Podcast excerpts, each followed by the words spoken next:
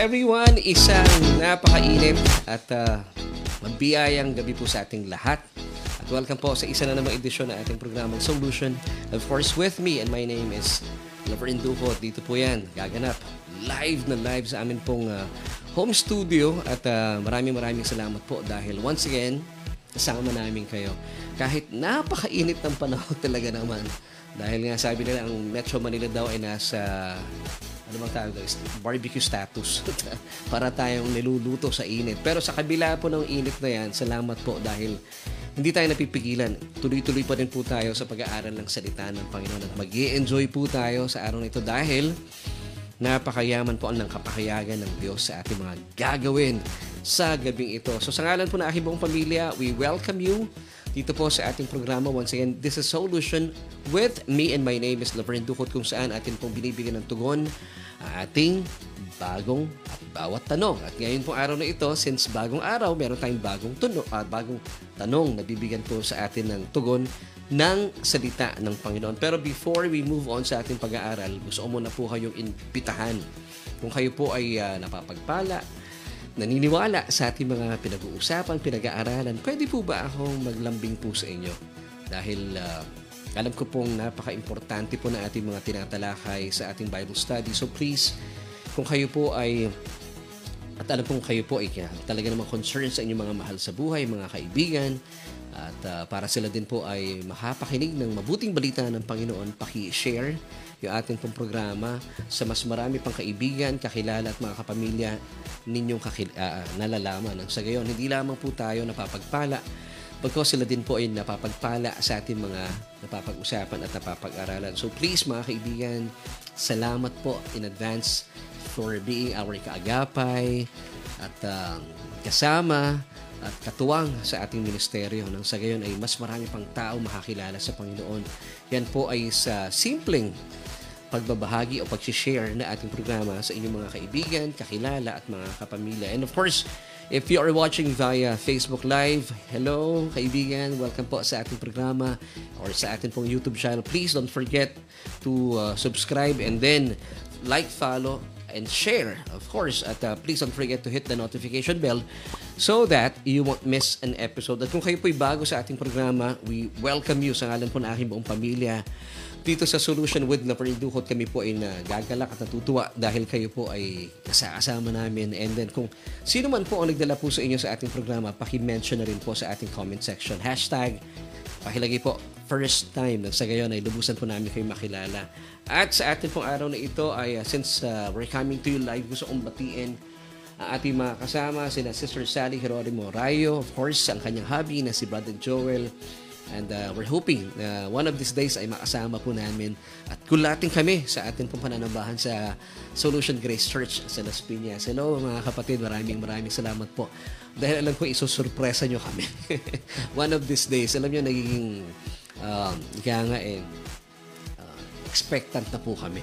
At ang buo nating churchmates sa Las Piñas ay inaantabayanan na po kayo. So mga kaibigan, uh, salamat po sa patuloy na nananalangin sa ating ministeryo. Of course, inantabayanan natin once again. Hello kay uh, Brother Joel at uh, Sister Sally Bayo. Maraming maraming salamat po for joining us tonight. Of course, binabati din natin ating mga kapatiran sa The Gospel of Grace and Truth Church sa Taytay. Rizal sa pangunan nila Brother Ricky Losito at uh, si uh, Sister Principal Maria Ellen Losito. Maraming maraming salamat po sa ngalan po ng ating uh, church. Ay uh, kami po ay miss na miss na po namin kayo and we hope to see you soon. Yes, mga kaibigan natin yan, sila Brother Alan and of course sila Sister Anding. Maraming maraming salamat po sa inyo. And of course si Sister Carmelita Mendoza Hanoras, thank you po for joining us tonight. Si, of course, kasama natin lagi Sister Rosemary Casoko, Lani Makaisip, nandiyan din si Sister Gigi Cristobal Mendoza na sana po ay mamit na natin in person. At uh, syempre, hindi nawawala ang suporta ng ating mga lead pastors sa Caloocan, SGC Caloocan. Thank you so much, Pastora Berna Acha, at of course, ang kanyang uh, makisig at masigasig na uh, hubby si Pastor Martin Acha. Maraming maraming salamat po for joining us tonight. Nandiyan din si Brother Will, Willie Wilson Tiongson Laigo mula sa malayong lalawigan ng Meva, Vizcaya o malayong uh, probinsya ng Nueva Vizcaya. Maraming maraming salamat po for joining us tonight. Merly Estasyon Pilapil, maraming salamat din po sa inyong pagsama sa amin sa gabing ito. And siya nga pala, yung pong napakinggan ko ninyong music kanina sa mga nagtatanong, uh, ito po ay bahagi ng uh, ating uh, Solution Worship uh, album 2. Second album po ng Solution Worship. At ito po ay mula sa panulat ni Sister Kai Kai Kai Acha ang uh, butihing anak po ni na Pastor Martin and uh, Pastora Berna Acha. Ang awitin po ay of course napaka-obvious, payapa. Ang ganda ng song, no? nakaka-indak po talaga. So ito po ay available na sa lahat ng mga digital platforms na available. Spotify, uh, ano pa ba yung isa, ano? Apple Music. So please paki uh, stream na po itong ating latest single na Payapa. And uh, we're hoping this month din before itong month ng May ay matapos, may lalabas na po natin ating third single. Ang ganda po nito, ito po ay mula sa panulat ni Brother Joel Rayo. Ganda ng song na ito. So abangan nyo po yan sa mga nag-aantabay po sa atin. And hello, of course, kay Sister Tess Dionela Estanislao. Magandang magandang gabi rin po kay uh, Ate Pe Antonio. I'm hoping that uh, she's watching. I'm in pong plantita sa church. Ha? Ay, Barcelo pala. Ano sinabi ko? Ayo, si Tita Pe. Uh, Barcelo, ang butihing uh, talaga naman wala kakupas-kupas sa ganda na buting uh, may bahay po ni Kuya Eugene Barcelo. Yan. Maraming maraming salamat po for joining us tonight. Of course, nandiyan din si Sister Ruth Katakutan, si nako si Tita Evelyn Rivera. Tita, ang sarap nung binigay niyong mais amin last Sunday. At sa mga nagbigay po ng pasulubong sa amin, of course kay Tita Evelyn, kay uh, Sister Pressy, kay Pastora Berna, sino pa ba? Kila Ate Pe, kila Doktora Irene, I hope nandyan po siya ngayon. So maraming maraming salamat po. At uh, salamat po sa inyong pagmamahal po sa aming mag-asawa. At binabati rin natin sina Sister Morena Lagisma Silapan at uh, Edsel Cuevas. Thank you po for joining us tonight. So please paki-share po yung ating programa dahil napakaganda po ng ating pag-uusapan sa isang uh, napaka-simpleng uh, pag-aaral po ito dahil ko po na tayo po maliwanagan. Of course, simulan po natin ating pag-aaral sa isang katanungan. So this is our question for tonight. Paano nga ba nangyayari ang tunay na pagbabago? Effort mo o pagkilos ng Espiritu Santo? Ano sa palagay mo? na atin pong sasagutin sa ating pong episode na The Key to Effortless and Consistent Transformation. Of course, dito lang yan sa inyong programang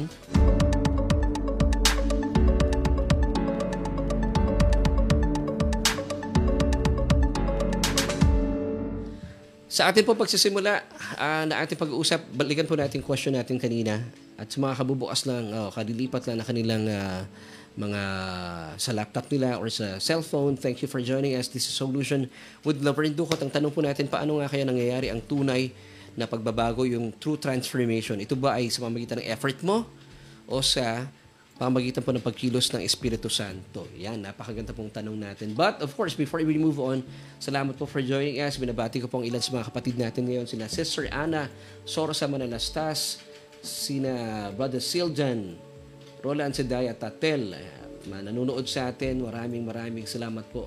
At kayo po ay kasama namin sa araw na ito. Yeah, nabati na natin. Of course, hindi mawawala si Sir Rosemary Casoko. Salamat po for joining us tonight. At ito na pa pag-usapan natin.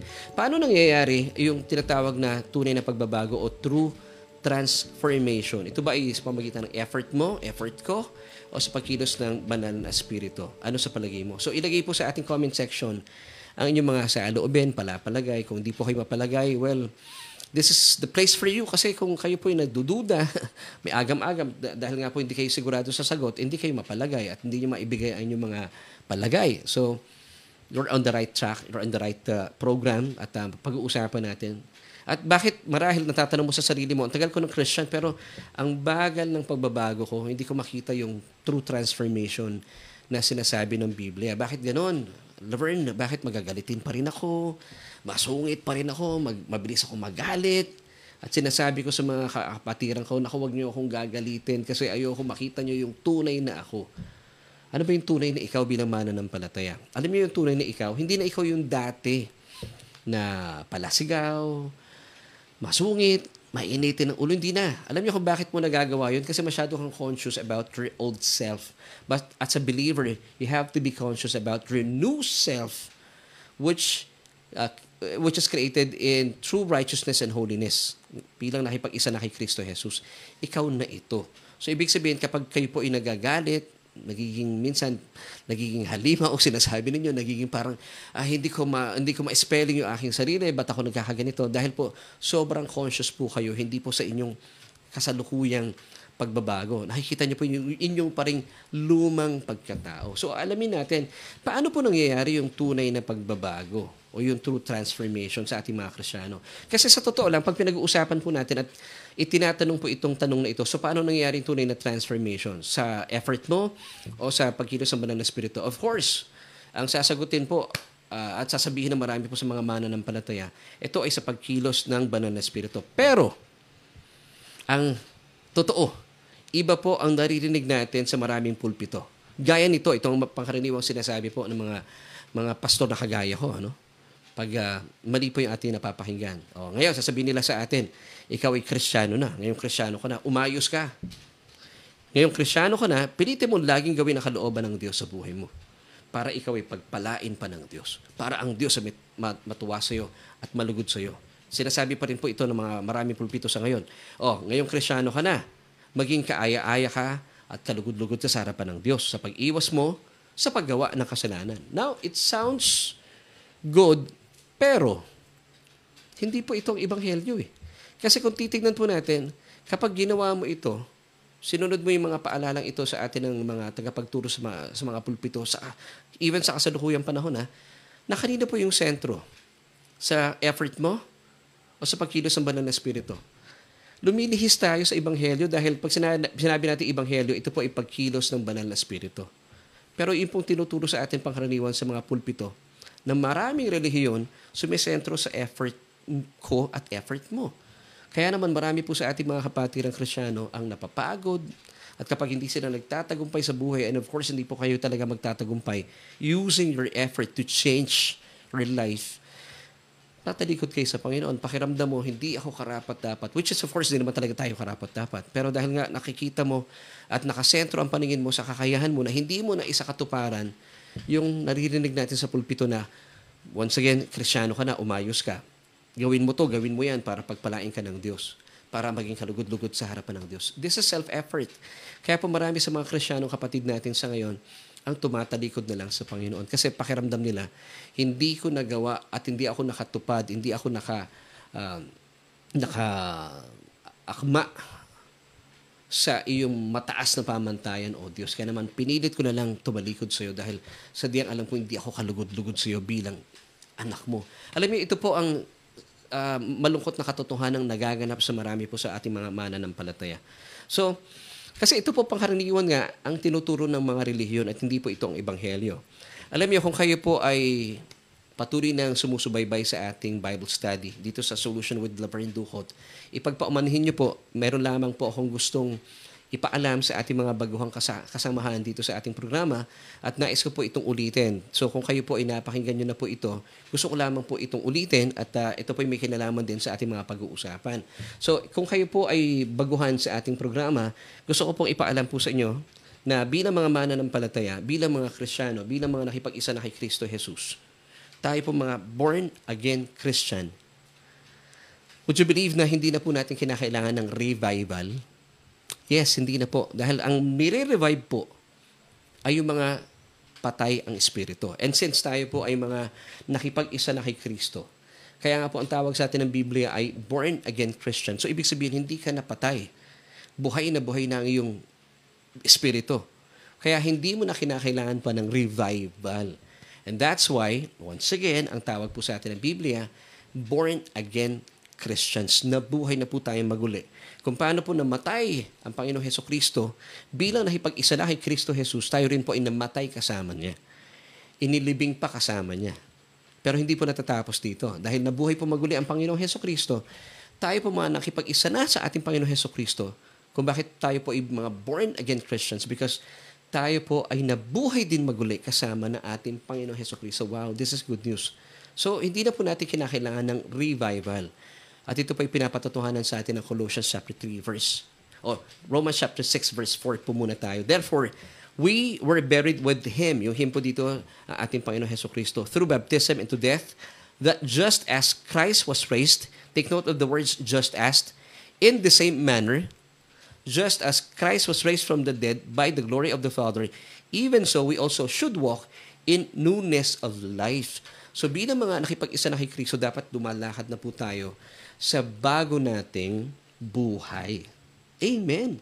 So, hindi na po natin kinakailangan ng revival. Anong kailangan, kailangan na lang natin, Laverne? Renewal. Renewal ng ano? Renewal ng ating isipan. Kasi pag meron po tayong renewing na nangyayari o renewal na nangyayari sa atin pong isipan, nalalaman po natin yung mga bagay na wasto, kaaya-aya, at sakdal na kalooban ng ating Diyos Ama. Now, ang kailangan, kailangan po natin, ha, once again, hindi na po revival. Buhay ka na. Ang revival po sa mga patayang spirito, sa mga unbeliever. Pero kung kayo po ay believer na, no need for you to be revived because revived ka na, born again ka na eh. Ang kinakailangan mo lamang po ay renewing of the mind.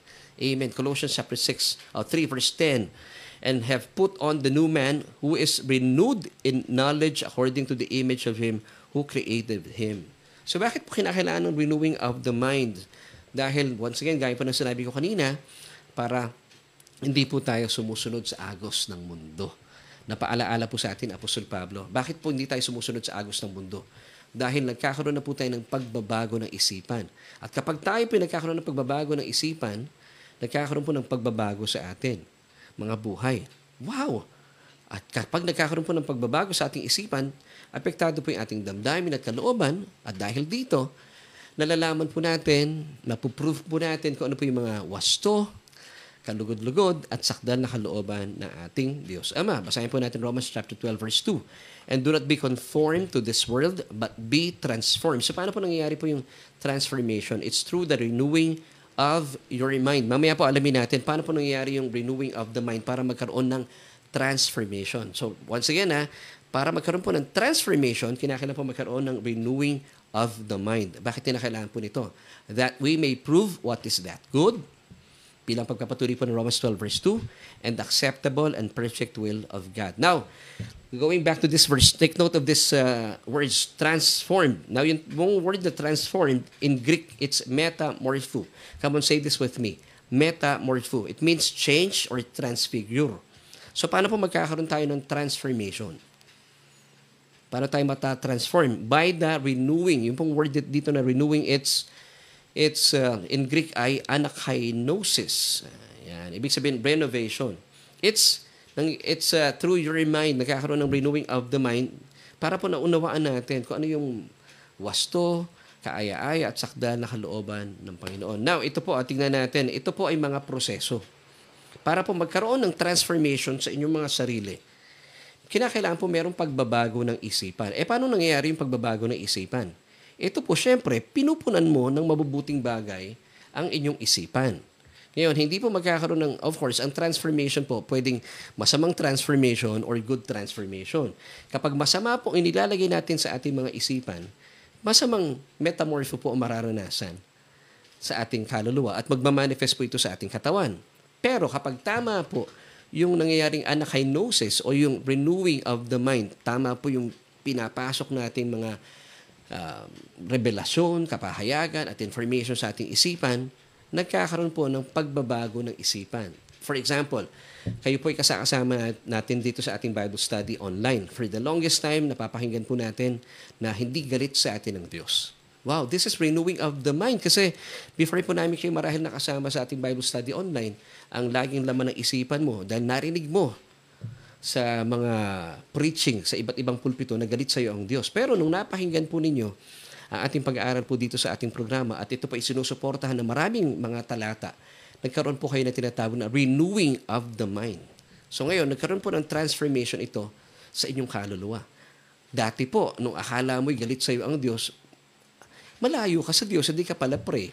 Pero nung nalaman mo, through our Bible study, nagkaroon po na tinatawag na renewing of the mind because kayo po ay nakikinig at nakikinig ng salita ng Panginoon, nagkaroon na ng transformation sa ating mga kaluluwa. Anong nangyayari? kayo po ay na nakikipag-ugnayan sa Diyos. Bakit?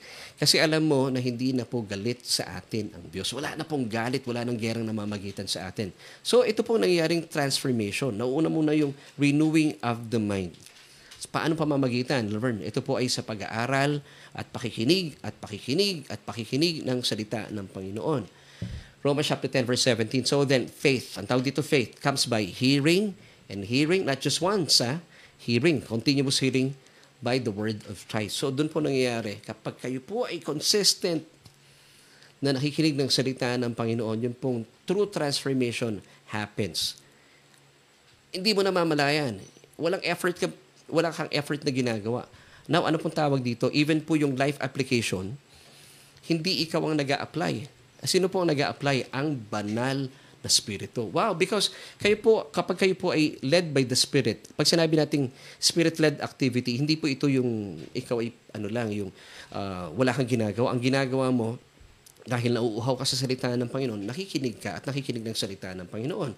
Now, yung mga napapakinggan mo, even po yung paglalagay nito sa sa inyong ina-apply ninyo sa inyong buhay what, what what we call life application ito rin po ay spirit led activity isipin mo no? So hindi mo effort ang hindi hindi effort mo ang gumagawa kundi ang pagkilos ng banal na spirito so yung metamorpho po at anakinosis ay mga proseso. Ibig sabihin hindi po ito bigla ang nangyayari. So kung hindi po ito bigla ang nangyayari ito po ay dahan-dahan unti-unti. Bakit Laverne? Because this is a process. Alam niyo po, nang tinanggap po natin ng Panginoon Heso Kristo bilang ating Panginoon at tagapagligtas, this is good news. Daglian po at agad-agad o instantaneous po ang pagbabago sa ating espiritu. Naging born again po ito kaagad-agad. Instantly. Amen. So, ibig sabihin ng atin pong ang ating pong espiritu, banal, matuwid na kaagad-agad. Kompletong-kompleto na po ito. So wala nang problema. Kaya naman ang tinawag, ang terminong ginamit po sa atin ng Biblia, pinaging matuwid. Pinaging banal po ang ating mga espiritu. Kaya po ang ang ang tawag po natin sa ating mga espiritu bilang mga mananampalataya, born again spirit. Dahil doon na po nananahan ang banal na espiritu ng Diyos sa ating born again spirit for how long? Forever. Now, let me give you 2 Corinthians chapter 5 verse 21 this time. For God made Jesus who knew no sin to be sin for us that we might become the righteousness of God in Him. Kaya po ang termino ng Biblia, pinaging banal po tayo. Saan? Sa ating espiritu. Amen. So, ibig sabihin, sa atin pong born again spirit, God has given us all things that pertain to life and godliness. Now, kung saan po inilaan na po lahat ng Diyos ang ating pangailangan sa kung paano magiging, ma, magiging makadiyos at sa ating pang-araw-araw na buhay at kabuhayan. Let me read to you 2 Peter chapter 1 verse 3. As His divine power has given to us all things that pertain to life and godliness through the knowledge of Him who called us by glory and virtue. So paano po natin nauunawaan na inilaan na po sa atin ng Diyos ang lahat ng ating pangailangan sa ating pamumuhay, sa ating life, and sa pagiging makadiyos? It's through the knowledge of Him who called us by glory and virtue. So dapat nagkakaroon tayo ng kaalaman. So the more po tayong nagkakaroon ng kaalaman, so paano ka nagkakaroon ng kaalaman? Patungkol sa Diyos. It's through regular uh, Bible study na ginagawa po natin sa ngayon. Kaya po napaka-importante talaga ng Bible study. Kaya po like po ito pinapanawagan sa atin.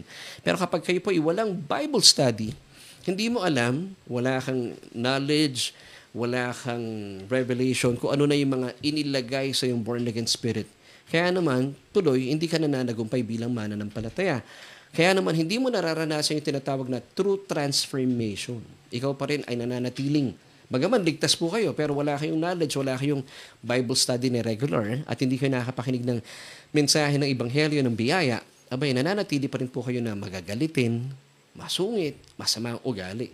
So hindi po ninyo nararanasan, hindi po nagmamanifest po sa ating mga buhay yung tinatawag na true transformation. But ano po nangyayari lang sa atin? Self-modification. Yung bang tipong pag Sunday, syempre, kasakasama mo yung mga mana ng palataya, nag-iibang anyo ka. Kasi baka may matisod sa'yo. Ang tawag lang doon po ay self-modification. Effort po yun. Pagkilos mo yun. Pero ang hirap po i-maintain nun. Ibig sabihin kayo nagme-maintain nun, self-modification. Pero kapag kayo po ay nakakapakinig ng salita ng Panginoon, even po yung life application po, ay hindi po ninyo problema. Ang banal na spirito pong kumikilos nito. Now, anong tawag dito? Hindi po ito self-modification. Ito po ang tinatawag na true transformation. So ano po yung susi? Ano po yung dapat natin isinasaalang-alang? makinig at makinig at mag-aral ng salita ng Panginoon. Eh, sandali lang, pastor, hindi ako pastor eh. Hindi ako kagaya mo, pastor eh. Mga kaibigan, mga kapatid, hindi lamang po pastor ang dapat nag-aaral ng salita ng Panginoon. Tayo po ay may relasyon sa Diyos. Di ba, nung tayo po ay nanliligaw sa ating mga nililigawan, nung akin po nililigawan yung aking ex-GF, of course, aking wife na ngayon, si Mrs. Aba, syempre, pinag-aaralan ko siya. Inaalam ko kung ano yung kanyang mga gusto, ano yung kanyang ikinatutuwa, kinagagalak. Eh, paano yon? Lagi ko siyang kausap. At kapag lagi mo kausap, yung taong minamahal mo, na tututuhan mo yung kanyang mga ways, yung kanyang mga manners, yung kanyang mga gusto, yung mga ayaw niya. Ganyan din po tayo sa Diyos. So the more po nating inaalam through our uh, Bible study, nauunawaan po natin ano ba talaga ang puso o yung tinitibok ng puso ng Diyos at yung mga tinapos na gawa ng kanyang bugtong na anak sa krus ng Kalbaryo. At dahil dito, hindi mo maiwasan yung tinatawag na true transformation. Even po yung pag, paglalagay po nito, paglalapat sa ating mga buhay, yung tinatawag nating life application. Hindi po ito effort mo. Ito po ay pagkilos pa rin ng banal na spirito. Kaya naman nagugulat ka na lang, aba, bakit ganun? Parang hindi na ako magagalitin. Kagaya dati, hindi na ako masungit. Hindi na masama ugali ko because nangyayari na po yung true transformation. By accident, hindi mo namamalayan. Eh. Ano lang ginagawa mo?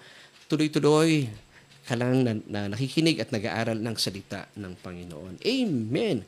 So the more po natin nalulaman po ito at inaaral po natin, ang mga bagay nito. Kagaya po nito, let me give you two verses pa. John 6, uh, 1 verse 16, And he, of His fullness, we all received and grace for grace. So ibig sabihin, tinagap na po natin ang lahat na ito sa ating espiritu. One more verse, Ephesians 1 verse 3. Blessed be the God and Father of our Lord Jesus Christ, who has blessed us with every spiritual blessing in the heavenly places in Christ. Wow! So let me give you an illustration. Ano bang ano bang benefit nito, Laverne, kung bakit mo binibigay sa amin ang mga revelation nito na ibinigay na ng Diyos lahat ng mga bagay na kinakailangan namin sa buhay at sa pagiging makadiyos sa uh, aming born again spirit bilang mga born again Christian. Now, ganito po iyan eh. Ganito ka-importante yan. Halimbawa po, binigyan ka ng iyong mapagmahal na ama ng ATM card na kung saan doon po sa ATM card na yun, nakalagay na po doon lahat ng mana mo, minana mo sa sa Kanya, sa inyong amang uh, minamahal ka. Amen. So, bakit niya ibinigay ito sa ATM card mo? Para magamit mo sa iyong pang-araw-araw na pangangailangan.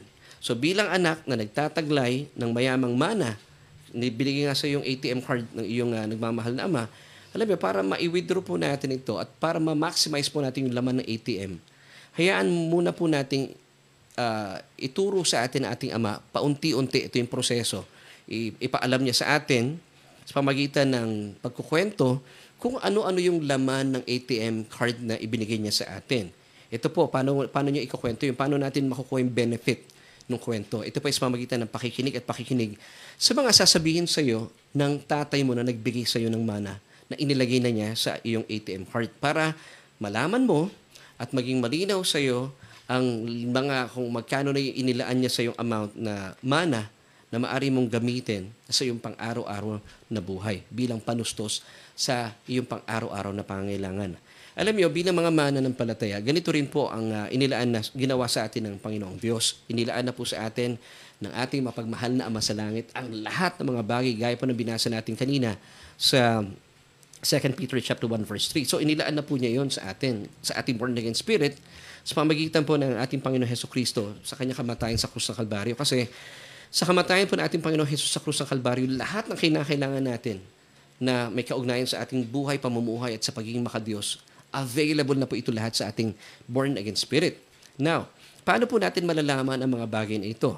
Sa pamamagitan din po ng pakikinig at pakikinig at pakikinig ng salita ng Panginoon. Ibinibigay sa atin ang kapahayagan kung anong meron na tayo sa ating born-again spirit para hindi po tayo magkulang at maranasan po natin ang napakayamang biyaya sa atin ng, ng ating Diyos pamagitan ng ating Panginoong Heso Kristo. Bilang, kasi tayo, di ba, pinagmanahan na tayo, meron na pong ibinigay sa ating mana ating mapagmahal na Ama sa langit. At uh, dahil kapag tayo po nakakapakinig ng, uh, ng pag-aaral na ito through Bible study, nalalaman natin yung kayamanan na meron po ang ating Panginoong Heso Kristo. Eh ano naman kung may kayamanan ng Panginoong Heso Kristo? Now, this is good news. Kung ano pong kayamanan meron ang ating Panginoon Heso Kristo, tayo po ay kapwa tagapagmana.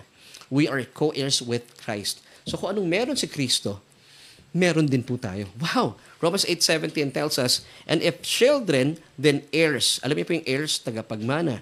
Heirs of God and joint heirs with Christ, if indeed we suffer with Him, that we may also be glorified together. So lahat po na meron si Jesus, kabilang po tayo doon. Kapwa tayo tagapagmana. Remember 2 Corinthians chapter 1 verse 20, For all the promises of God in Jesus are yes, and in Him amen, to the glory of God through us.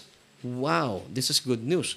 Samantala, hindi naman po ito agad-agad mararanasan yung pagbabago sa ating mga kaluluwa. Kung inst- instantaneous po ang nangyari sa ating uh, born again spirit, samantala sa ating kaluluwa po, dito po magaganap yung tinatawag na proseso ng transformation o metamorphose. Pamagitan ng anakinosis. So, ibig sabihin, kinakailangan po natin magkaroon ng renewing of our mind. Sa pamagitan po ng patuloy at consistent na pag-aaral ng salita ng Panginoon. And then, malalaman na natin doon yung wasto, katanggap-tanggap at sakdal na kalooban ng Diyos. So once again, Romans chapter 12 verse 2, hindi na natin babasahin po iyon.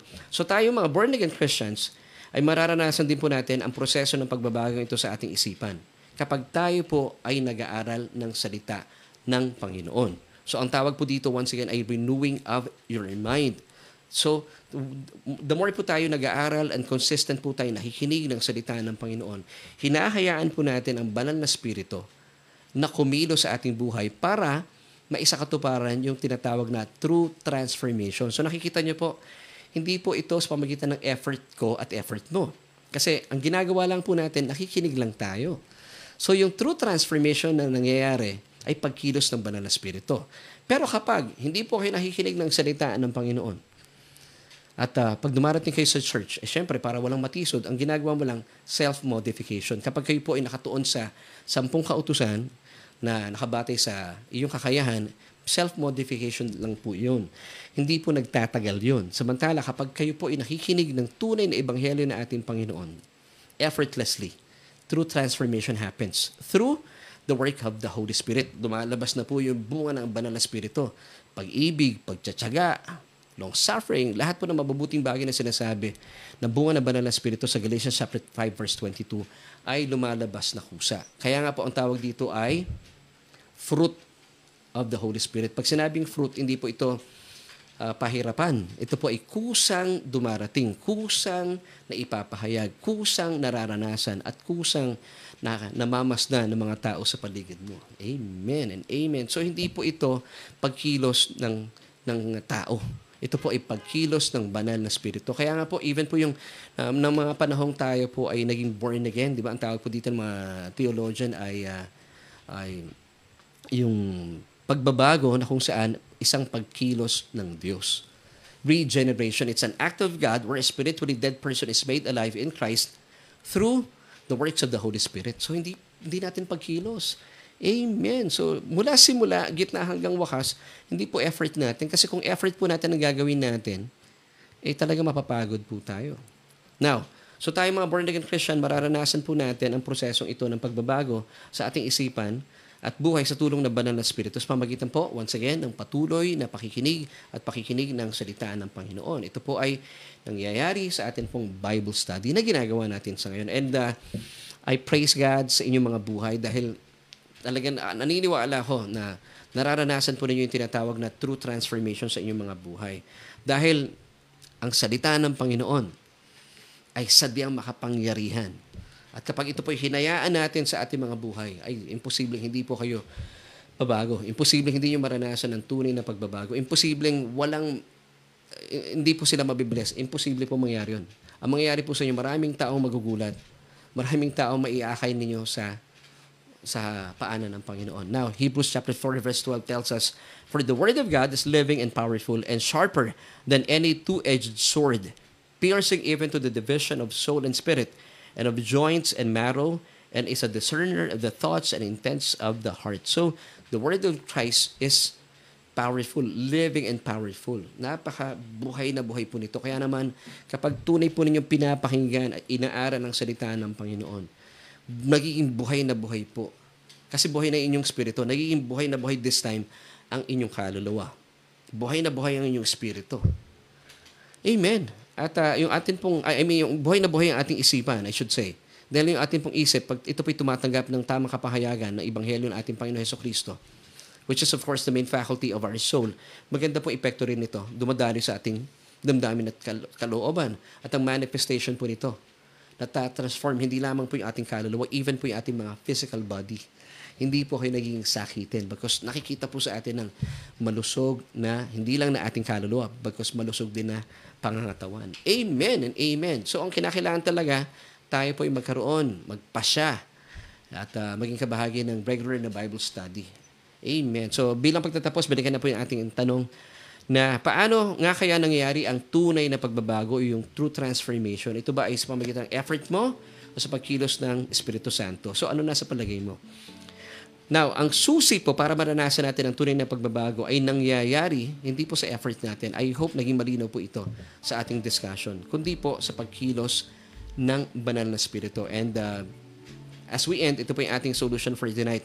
Habang hinaayahan po natin ang salita ng Panginoon na managana sa ating isip, ibig sabihin, patuloy po kayong nakikinig, nag-aaral ng salita ng Panginoon, even though hindi po kayo pastor, hindi po kayo bishop, hindi kayo ibang, pero ang mga mananampalatay dapat ebanghelista, di ba? Pero dapat talaga nag-aaral po tayo ng salita ng Panginoon. So kapag ito po'y tinatanggap natin, sa ating kaluluwa, sa ating isipan, wala po kayong magagawa. Mananagana po ito sa ating damdamin at kalooban. At ito po ay maipapahayag din sa ating physical na katawan. Kalusugan po makikita ng mga tao sa paligid mo. Now, paano po nangyayari po ito sa pamagitan ng regular na Bible study? Binabago po nito dahan-dahan kasi nga po proseso ang ating mga buhay. So, hindi natin namamalayan. Yung dating ikaw na mainitin ng ulo, masungit, suplada, palabulyaw, aba, bakit ganon? Dati effort na effort sa'yo na pigilan ng sarili mong mambulyaw, magmura. Ang tawag nga po doon, self-modification lang. Pero ngayon, nung nagpasya ka mag-aral, mag-Bible study regular at sinasamahan mo kami dito sa ating Bible study online at nauunawaan mo ang nananaga ng pag-ibig at pagmamahal sa iyo ng Diyos at yung mga tinapos na gawa ng ating Panginoong Jesus sa krus ng Kalbaryo. Aba, effortlessly, nararanasan mo yung tinatawag na true transformation.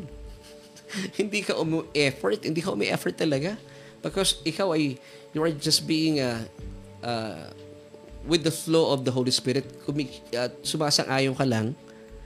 Kasi ang sabi naman ng Espiritu, mag-aral ka lang, makinig ka lang na makinig. At bahala na siyang babaguhin ka.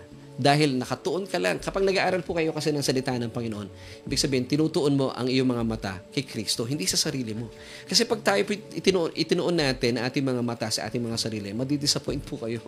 Talaga naman makikita mo yung kakulangan mo. Pero kapag kayo po ay nakatingin sa Panginoong Heso Kristo, paunti-unti, from glory to glory, nababago po tayo sa pagkilos sa banal na Espiritu. Dahil hindi ka nakatingin sa sarili mo, nakatingin ka sa Panginoong Heso Kristo. Paano mo ginagawa yung pagtingin sa, sa Panginoong Heso Kristo? Sa pamagitan po ng pag-aaral at pakikinig ng salita ng Panginoon. So mga kaibigan, uh, natututuhan po natin kapag tayo pinag-aaral ng salita ng Panginoon, natututuhan po na ating mga kaluluwa at uh, sumasang-ayon po ito sa mga pagbabagong naganap na sa ating espiritu. Ibig sabihin, every time na nagba-Bible study po tayo, kung bakit natin itinutuon ang ating mga mata sa ating Panginoon Heso Kristo dahil nakikita po natin yung kamanghamanghang ginawa ng Diyos sa ating mga born again spirit na dapat po nauunawaan na po ito na ating mga is, ng ating mga kaluluwa. Pero syempre, ito po ay proseso. Huwag po kayong mainip. Unti-unti po natin itong inaalam through regular Bible study. So ito po, bilang pagtatapos, ibigay ko sa inyo ang 2 Corinthians 3 verse 18. But we all, ito pong tinutukoy dito mga mana ng palataya, with unveiled face, beholding as in a mirror the glory of the Lord. So every time you put your, uh, uh, you, when you put your uh, eyes unto the Lord Jesus Christ, ito po ibig sabihin nun, you are being transformed into the same image. So hindi mo namamalayan, effortlessly, kapag kayo po ay nakatingin sa Panginoong Heso Kristo, nag-aaral ng kanyang salita, effortlessly, you are being changed from glory to glory. You are being transformed into the same image. Now, basahin po natin yung last part ng 2 Corinthians 3 verse 18. Just as by the Spirit of the Lord. So, sino po nagbabago sa atin? Effort ko, effort mo, o ang pagkilos ng banal na Espiritu? Pagkilos ng banal na Espiritu. Wow, praise God. So, napakaganda po ng talatang ito, 2 Corinthians 3 verse 18. So, ito lang po ang gagawin natin. First and foremost, ituon lang natin ating mga mata kay Kristo at sa kanya mga tinapos na gawa sa krus ng Kalbaryo sa pamagitan ng pakikinig at pag-aaral ng salita ng, uh, ng Panginoong Heso Kristo. And then, you are being transformed into the same image. Nagiging kagaya mo na ang Panginoong Heso Kristo. Sa iyong kaluluwa po, ang tinutukoy dito. Kasi yung espiritu natin, wala ng problema ito eh. So, you are being transformed into the same image. Paano? From glory to glory. Kaya nga po ito ay proseso. Unti-unti, daan-dahan. Just as by the Spirit of the Lord. So, hindi po effort natin. Ito po ay pagkilos ng banal na Espiritu. So, kung gusto po ninyo maranasan ng effortless at consistent na true transformation sa ating mga buhay, ano po kinakailangan natin isaalang-alang? Well, kaibigan, ito po ang kinakailangan natin. Kung bakit hindi po mangyari mailapat sa ating pamumuhay o yung life application is because wala tayong pagnanasa na mag-aral ng salita ng Panginoon. But, hindi pa po huli ang lahat. I would encourage you to pray this. Sabihin mo sa Panginoon, Lord, bigyan mo ako ng gutom. Bigyan mo ako ng uhaw. Alam niyo po, ano kami po ay kinatag po ng Panginoon sa kanyang biyaya. Nung nalaman po namin mag-asawa ang kanyang biyaya, magkaiba po kami ng, ng uh, month at tsaka taon. Nung kami po ay nakas, uh, pinasumpong po sa amin ng Panginoon na kanyang biyaya. Alam mo, panalangin ko, yun din po panalangin ng misis ko. Sabi namin sa Panginoon, Lord, gutumin mo kami sa iyong salita. Maging ano kami, word glutton kami. Alam niyo kung magiging matakaw po tayo pag pray natin, salita ng Panginoon. Maging matakaw at maging uhaw po tayo. Nang sa gayon, kasi pag tayo po ay nagkaroon ng gutom, syempre, lagi tayong kakain ng salita ng Panginoon. Na gusto-gusto natin, nagba-Bible study tayo. Kaya nga po, praise God, ano? Sa nakalipas na paapat na taon na po ang solusyon, sa kanya pong biyaya, wala pong puknat ang ating Bible study. Sa, sa mas maraming pagkakataon, mas maraming panahon po tayo lagi napapanood sa Facebook Live. Bihira lamang po tayong uma-absent sa mga, mga pambihirang pagkakataon. Bakit? Kasi po ito yung uhaw. Hindi kompleto yung aming linggo kapag wala po tayong Bible study. So ito po ang maganda nating paglagahan ng panahon. Panalangin natin sa Panginoon. At mamaya po, sumabay kayo sa ating panalangin. Ipanalangin natin sa Panginoon na magkaroon tayo ng uhaw, at gutom. Kasi pag hindi po kayo nag-aral ng salita ng Panginoon, hindi po nyo mararanasan ang true transformation. Ang gagawin lamang po ninyo, sa pamagitan ng effort ninyo, self-modification. Yung bang tipong pagkasama yung maraming mana ng palataya, pinipilit mo mag-iba. Pinipilit mong pigilan ng sarili mo, huwag magmura, huwag maging salbahe, huwag maging maldita. Self-modification po yun. Kasi marahil, hindi, oh, hindi lang marahil, ito po yung sagot dito, hindi kayo nag-aaral kasi ng salita ng Panginoon parang okay na, nag, nag, nag uh, sa Sunday service ka na, pero ang nakakalungkot dito, baka rin po, hindi ninyo nilalasap yung salita ng Panginoon. Pero kapag kayo po ay patuloy at regular na nag-aaral ng salita ng Panginoon, even on Sundays, pag nagbibigay po ng mensahe si Pastor, ng biyaya, yung tamang mensahe, ha, ah, talaga naman, uh, takaw na takaw kayo sa salita ng Panginoon. Aba, yung pong transformation, yung pong, even yung life application, it's uh, a spirit-led activity. Hindi mo pagkilos ito Wow. So talagang ang trabaho lang po natin, kung trabaho maituturing ha, quote unquote, kung ito po ay uh, sadyang pagkilos, ang gagawin mo lang, hingin mo lang sa Panginoon, Lord, bigyan mo ako ng gutom at uhaw sa iyong salita.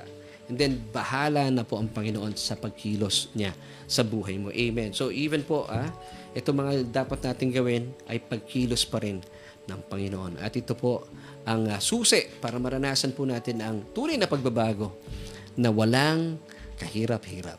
So kaibigan, thank you po for joining me dito yan sa ating Bible study online. At maraming maraming salamat po sa ating mga nakasama ngayong gabing ito. Now, kaibigan, hindi pa po tapos sa ating programa. I would like to give you this opportunity para po muna kausapin ko po muna yung ating mga baguhang kaibigan na nanonood po sa ating programa. Kung kayo po'y wala pang relasyon sa Panginoon, tanggapin po natin ang paanyaya sa atin ng Diyos. Sabi po ng uh, Romans 10 verse 9 that if we confess with our mouth, kung ipapahayag daw po ng ating mga labi na si Jesus ang Panginoon at ating tagapagligtas at manampalataya at maniwala sa ating mga puso na siya po ay hindi na natiling patay bagkus na buhay mula sa mga patay. Tayo po ay maliligtas. So all you have to do, just pray this prayer with me. Sabayan niyo po ako, buksan po ninyo inyong mga labi, kalinsabay ng inyong mga puso at tanggapin si Kristo sa inyong mga buhay bilang Panginoon at tagapagligtas. Nang sa gayon kayo po ay maligtas. So, gawin po natin ito. Manalangin po tayo. Buksan po niyo yung mga labi. Sabihin niyo po ito, O Diyos, Kinikilala ko po ang aking sarili. Sadyang walang kakayahan, walang kapangyarihan para baguhin ang aking buhay. Kaya naman, Jesus, simula po sa oras na ito, tinatanggap kita sa aking puso bilang aking Panginoon at sariling tagapagligtas. Dahil naniniwala po ako na sa iyong kamatayan doon sa krus ng Kalbaryo, inangkin mo na at pinawi mo na lahat ng kasalanan ko. Salamat, O Diyos. Salamat, aking Ama, sa iyong kaloob na katwiran at kabanalan. At salamat din po na ako ay ligtas na dahil ang aking pangalan ay nakasulat sa aklat ng buhay. Amen at amen. Kung isa po kayo sa sumabay sa panalangin ito, binuksan ang inyong mga labi, kalinsabay ng inyong mga puso at nanampalataya na si Kristo lamang po inyong tagapagligtas at siya po ay nabuhay na maguli. Manampalataya po kayo kay po'y ligtas na. At samahan po kami every Tuesday sa atin pong pag-aaral ng salita ng Panginoon. Dito yan sa ating Bible study online. This is Solution with Laverne Duhot. And this time, as promised, para maranasan po natin ang true transformation, gusto ko po kayong samahan at gusto ko po kayong ipag-pray. Ito po yung lagi kong panalangin kasama po ng aking pamilya. Ito rin po sinasabi ko sa mga anak ko. Of course, may mga pagkakataon, tinatamad tayong mag-Bible study, tinatamad tayong makinig ng salita ng Panginoon. Well, I believe this is a spiritual matter kasi ang kalaban talagang ayaw po niya na tayo po ay na kumakain ng salita ng Panginoon. So ano po ang ating sagot dito? Simple lang. Let's just pray. Sabihin natin sa Panginoon, Lord, gutumin mo ako. Uhawin mo ako sa iyong salita. Sige po, gusto nyo, ipanalangin na po natin ito. Sige po, samahan niyo po ako. Lord, I pray. Salamat po sa kapatid na ito na nagdesisyon at kasama namin nagpipray sa ngayon. Panginoon, gaya po ng kanyang kahilingan, gutumin mo siya. Uhawin mo siya sa iyong salita.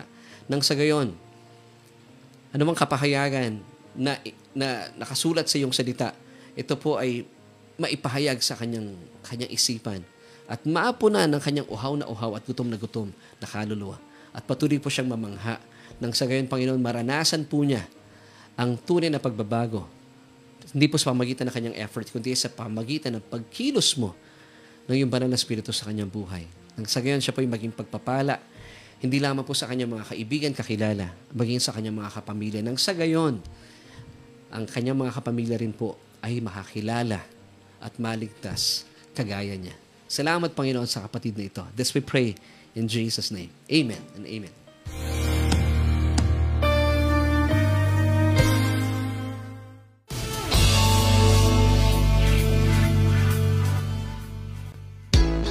Well, kaibigan, thank you so much for joining us. It's uh, 23 minutes after 8. Ang bilis talaga ng oras. But uh, before we uh, end itong ating Bible study online, once again, para po sa mga kabubukas lang, ay pwede niyo po ulitin yung ating uh, Bible study online. This is Solution with Laverne Ducot. Ako po iyon. Ako po inyong kasama every Tuesday.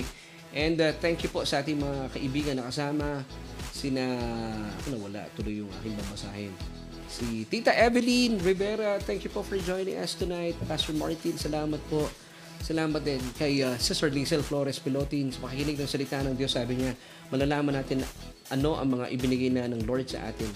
Ano yung minana natin. Di ba? Amen, Sister Lizel. Yan ay kapatid ni uh, Ate Amel Flores. Maraming salamat mula sa malayong lalawigan ng Quezon. Real Quezon. Yan, mga kababayan, mga kababayan ng misis ko dyan sa Quezon. Hello everyone. Si Brother Alan Laksina Serujano, mayaman ako dahil tagapagmana ako uh, mula kay Jesus na aming Panginoon. Amen to that. Salamat din kay Sister Linlen Makaraig. Si Sister Linlen ay taga Batangas. Hello, Sister Linlen. Binabati ko rin si uh, Brother Ezra na maligalig. Sana siya ay nanonood sa ngayon. At uh, wow, amen. Heredera tayo ni Lord. Totoo yan. Sister Andeng San Andres. At uh, salamat po for joining us tonight. Sister Emily Sumabong, si Brother Willie Wilson Tiongson Laigo. Nandyan din. Of course, sila pa ba? Of course, ating mga suki. Sila, sino pa? Si Sister Ruth Katakutan. Maraming salamat po sa inyo for joining us tonight. Of course, si Sister Maylene Petalino Magadbia, salamat po sa inyong patuloy na uh, pagtutok at pagsuporta po sa ating gawain. Nakita ko nga doon sa isang video na pinadala sa amin ni Sister Maylene na sa malaking television nila yung ating Bible study. Sana na.